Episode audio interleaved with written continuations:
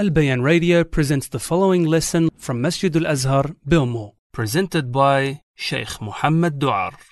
بسم الله الرحمن الرحيم الحمد لله والصلاة والسلام على رسول الله وعلى آله وصحبه ومن اهتدى بهداه أما بعد We continue tonight بإذن الله تعالى with the hadith of Jibril عليه السلام from Kitab al-Iman in Sahih Muslim and this hadith is what Imam Muslim rahimahullah started his Sahih with the famous hadith of Jibril, where he asked the Prophet ﷺ about Islam, Iman, and Ihsan. And he also discussed at the beginning of the hadith the qadr of Allah Azza wa Jal and those who denied the qadr of Allah subhanahu wa ta'ala. And we've been discussing the aqidah of Ahl Sunnati wal Jama'ah regarding the qadr of Allah subhanahu wa ta'ala and the qadr uh, is understood according to Ahl Sunnah in a number of points. And one of those fundamental points that we touched up on is the command of Tawheed and the prohibition of Shirk. And this is the foundation of the religion. Our entire deen is built on these two things commanding Tawheed and prohibiting Shirk. And that's why it came as the first command in the Quran in the opening verses of Surah Al Baqarah, if you start from the Fatiha and then you start with the Baqarah, there's no command, there's no order until you reach the verse, Ya ayyuhan nas u'budu rabbakum. O mankind, worship your Lord, the one who created you, and so forth. So the first order in the Quran is Tawheed, worship your Lord. In the same verse, when you continue towards the end, فلا تجعلوا لله أندادا وأنتم تعلمون and do not set up partners with Allah while you know that you are doing so. Second command in the Quran, stay away from shirk. So the first command is tawheed, the second command is stay away from shirk. That is what our deen is built upon. And Allah subhanahu wa ta'ala has promised good for those who obey Him and he gives warning against those who disobey him. And no person from the Muslims denies this fundamental point. But the Murji'ah have corrupted the true understanding of orders and prohibitions. The Murji'ah, they have distorted the correct understanding of what Allah Azza wa Jal has commanded and prohibited by denying actions to be part of Iman. When the Murji'ah deny that actions are from Iman, they have now distorted Allah Azza wa Jal's commandments. Because as Ahlul Sunnah wal Jama'ah affirm, actions are part of Iman. And this is where the Murji'ah went wrong. Just as the Khawarij and the Mu'tazila they also corrupted the true understanding of Allah subhanahu wa ta'ala's promise and His mercy. Because the Khawarij and the Mu'tazila, they believe the major sinner is in hellfire for eternity. So they have distorted the texts that speak about Allah's rahmah and His forgiveness. As for the third fundamental, and that is the belief that we have what's known as free will. You and I from the creation, we have free will, meaning we choose the path we want to take. We choose the actions that we want to perform. If we do good, it's from our free will. If we do evil, it's from our free will. And we have an ability towards what Allah Azza wa Jal has decreed. But what we will, we cannot will unless Allah wills.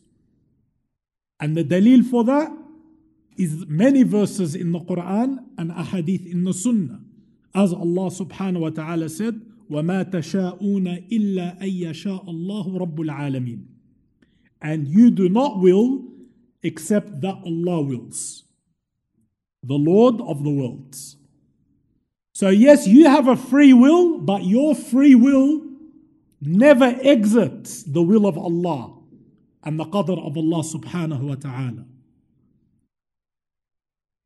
And the first person to deny that the creation has free will was Jahm ibn Safwan, one of the founders of the Jahmiyyah. Al Jahm ibn Safwan was the first person to deny that you and I have what is known as free will, that we do our actions by choice. And he said that the servant is forced to do his actions. And this was the beginning of the sect known as the Jabariya. The Jabariya are the ones who believe you and I do not have choice in our actions. Rather, because Allah decreed our actions, we are forced to do them. And this is misguidance. Because we mentioned many dalil that yes, we have free will in our actions. So you have the Qadariya, my brothers, on one side, who denied the Qadr of Allah Azza wa Jal, or part of it. On the other side, you had the Jabariya, who Jahm ibn Safwan was the first. Then you had a sect who tried, tried to come in the middle, but they failed and that's the Ash'ari. The Ash'aris, they tried to come between the two sects. And they invented, yes, they invented, they innovated something called kasb.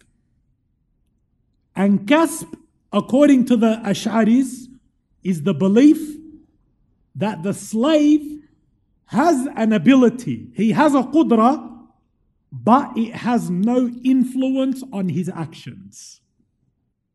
This is the belief of Kasb, which the Ash'ari came up with. Again, Kasb, according to the Ash'aris, is the belief that you and I, we have capability, we have qudra, but our capability has no influence whatsoever on our actions. So, kasb is the belief that the servant is an actor with ineffective ability. You're an actor with ineffective ability. So, kasb is the connection between the servant's ability and his action. Your qudra and your action without any influence on it. So it's like you're capable, but your capability has no influence on your actions. The ulama say this is a form of jabr. This is from the aqidah of the Jabariyah. So in reality, they're saying we have capability, but it has no effect. So what are they saying in reality? We're forced. But they just didn't word it like that. And this was what was invented by the Asha'ira regarding the qadr of Allah subhanahu wa ta'ala. As for the fourth fundamental that we touched upon, and that is that Allah Azza wa Jal is wise and merciful and His actions are all wise. Everything is decreed by Allah and Allah is Al Hakim and Al Rahim. Everything Allah decrees is out of wisdom, subhanahu wa ta'ala. And there's many dalil for this. وهو الحكيم العليم بسم الله الرحمن الرحيم There's many proofs that show Allah is all wise and He is all merciful. So we believe Allah, His name is Ar Rahman Ar Rahim, and His attribute is Rahmah. That from the attributes of Allah Azza wa Jal is that He has mercy. The Asha'ira, again, they opposed Ahl Sunnah wal Jama'ah on this point. We affirm Allah's mercy, The Ash'ira interpreted Allah Azza wa Jal's mercy to be His irada, His will to do good for the servant. Look at the difference. Ahl Sunnah wal Jama'ah, we affirm Allah has the attribute of mercy in a manner that suits His Majesty. He has rahmah. The Ash'aris, they do ta'wil of this attribute. And they say it is not in reality mercy. Rather, Allah's rahmah is His irada, His will to do good to His servants. So they have distorted the meaning of mercy. And they do not affirm mercy in the actions of Allah Azza wa Jal. Rather, they say it is strictly related to His Mashi'a. Allah's mercy is not from His actions, rather, it's from His Mashi'a. So the command of Tawheed is according to His will, and His prohibition of shirk is also according to His will. They do not believe that Allah Azza wa Jal sent the messengers out of wisdom and mercy, but rather only out of His Mashi'a. This is what the Ash'ira claim. Allah sent the messengers out of His will. And He wanted to punish some people and He wanted to reward others. And they also claimed that it is permissible for Allah Azza wa Jal to command that which He does not love and to prohibit that which He loves. All based on their ta'wil. Once a person falls into ta'wil and tafweed and ta'til of Allah Azza wa Jal's names and attributes, it's like quicksand sinking. He just continues to sink. One innovation after another. And innovation in Aqidah brings more. Very hard that you'll find someone who has one bid'ah in Aqidah. No. If he has one, he's going to have more. Bid'ah brings more bid'ah. Just like sunnah brings more sunnah.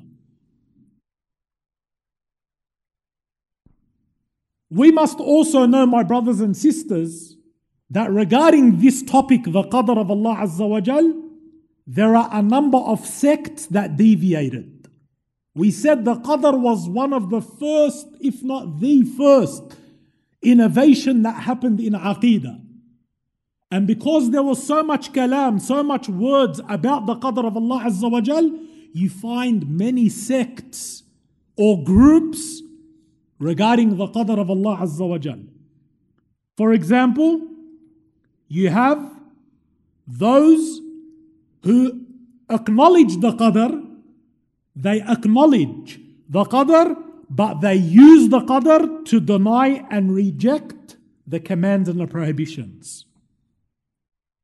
Again, from the people are those who accept that there is a qadr but they also use the qadr to reject Allah's orders and His prohibitions. And the first of this type were the mushrikeen of Quraysh. What did they say? As Allah Azza wa Jal says, سيقول الذين أشركوا لو شاء الله ما أشركنا. Look at that. Those who associate partners with Allah, the mushrikeen, they say, if Allah had willed, we would not have associated anything with him, us or our fathers. So they linked their shirk to what? Allah's will. They linked their shirk to Allah Azza wa will. So they're saying, if Allah willed, we wouldn't have been mushrikeen. So here, in reality, they're denying free choice, free will. So it's like they're saying we were forced to be mushrikeen. If Allah didn't want us to be mushrikeen, He would have willed it. And that's the kuffar of Quraysh, one of their arguments. This sect are called the Qadariya Mushrikiyya. The scholars call them the Qadariya, the Mushrikiyya. The second are the ones known as the Qadariya Majusiyya. The Qadariya who are Majus. And we know the Majus, my brothers and sisters, is the religion that came from Persia. Yeah? The religion from Persia, the fire worshippers. The Prophet ﷺ spoke about them in many ahadith. You have Qadariya Majusiyya. Who are they? The ones who give Allah Azza wa Jal partners in His creating. They give Allah partners in creating. So they say that the creator of good is different to the creator of evil. These Qadariya, as we studied, what did they say? That Allah Azza wa Jal, He decrees the good and He brings it into existence, but He does not decree evil. So they're saying that Allah Azza wa Jal, He creates the good, but He doesn't create the evil. The Majus, the fire worshippers, they also believe the Creator is two. They say one Creator creates good, and that's light. And one Creator creates evil, and that's darkness. That's why the ulama linked them. The Qadariya Majusiyya. Because they're the same. They believed in two creators, they believed in two creators. One of good, one of evil. Then you have the Jabariya. And the Jabariya are the ones who strip the servant of his capability. They believe you have no capability, no free will, no choice in your actions, and they believe you are forced. As we mentioned before, and that was the aqidah of the Jahmiyyah, they're the ones who instigated this belief. And the ulama say this is also the essence of the Ash'ari madhab as previously mentioned. So this hadith, my brothers and sisters, Imam Muslim put it on or put it in his book because it refutes the Qadariyah. So you can see Kitabul Iman, Imam Muslim, his book of Iman, first hadith regarding Aqidah and the deviant sect to show you, Imam Muslim is showing you that this is from the crucial points of Iman and the crucial points of Aqidah. And then he mentioned the hadith of Jibril. And this hadith, it has the three stations of worship Islam, Iman, Ihsan. With Ihsan being the, the, the highest level. And the hadith is also proof for the view of the majority of scholars who say Islam, Iman, and Ihsan are different. This hadith shows Islam, Iman, and Ihsan, they are different things. Because the Prophet ﷺ answered each one differently. When Jibril asked him, What is Islam? He said, The five pillars. What is Iman? He said, The six pillars of Iman. What is Ihsan? That you worship Allah as though you can see Him. So that's proof they're different. And that refutes the ones who say, No, they're all the same. No, they're not the same. They are three different levels Islam, Iman, and Ihsan. The hadith also teaches us, my brothers and sisters, when Jibril alayhi salam asked Rasulullah in this hadith, when is the hour? What was the Prophet's answer? He said, Mal mas'ulu anha bi'ala min as-sa'il.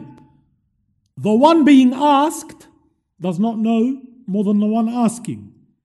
That's a lesson for us. That if you're asked about something you don't know, you say, I don't know. Huh? Something some people struggle with. Should not struggle. It's very dangerous. Talk about anything. But don't talk about Allah's religion without knowledge. It's very dangerous. And that is why the true ulama, the scholars of Islam, if they do not know something, they're not ashamed to say, I don't know. And this is how we have to be. We also benefit from this hadith that if a person sits in gatherings of knowledge and he knows that the people, the audience, are in need of a piece of knowledge, then he should ask about it, even if he knows it himself. Because that's what Jibril done. Jibril knew that the Sahaba needed that knowledge. So he asked the Prophet ﷺ in front of them, What is Islam? What is Iman? What is Ihsan? Even though Jibril already knows the answer. So this is a good benefit. That if you feel there is a benefit, you ask about it. So that the people can benefit from it. And number five, or the last benefit we take from this hadith, is the scholar, the teacher, should always be soft towards the one who asks him questions. And he should bring him close. Because Jibril alayhi salam sat knee to knee with Rasulullah sallallahu the teacher should not have pride and arrogance and kick people away he sat knee to knee and he put his hand on the Prophet ﷺ's leg. And he also teaches that the student should always be well mannered with his teacher. Because Jibril showed the utmost respect when he was asking the Prophet. ﷺ. So this hadith is filled with many different types of manners and lessons for us. Insha'Allah, we continue in our next lesson. And Imam Muslim, he continues with the same hadith with different narrations and different benefits in each one, inshaAllah. Wallahu a'lam. وصلى الله وسلم وبارك على نبينا محمد وعلى آله وصحبه وسلم. This program was presented by Al Bayan Radio, the voice of Ahlus Sunnah wal Jama'ah.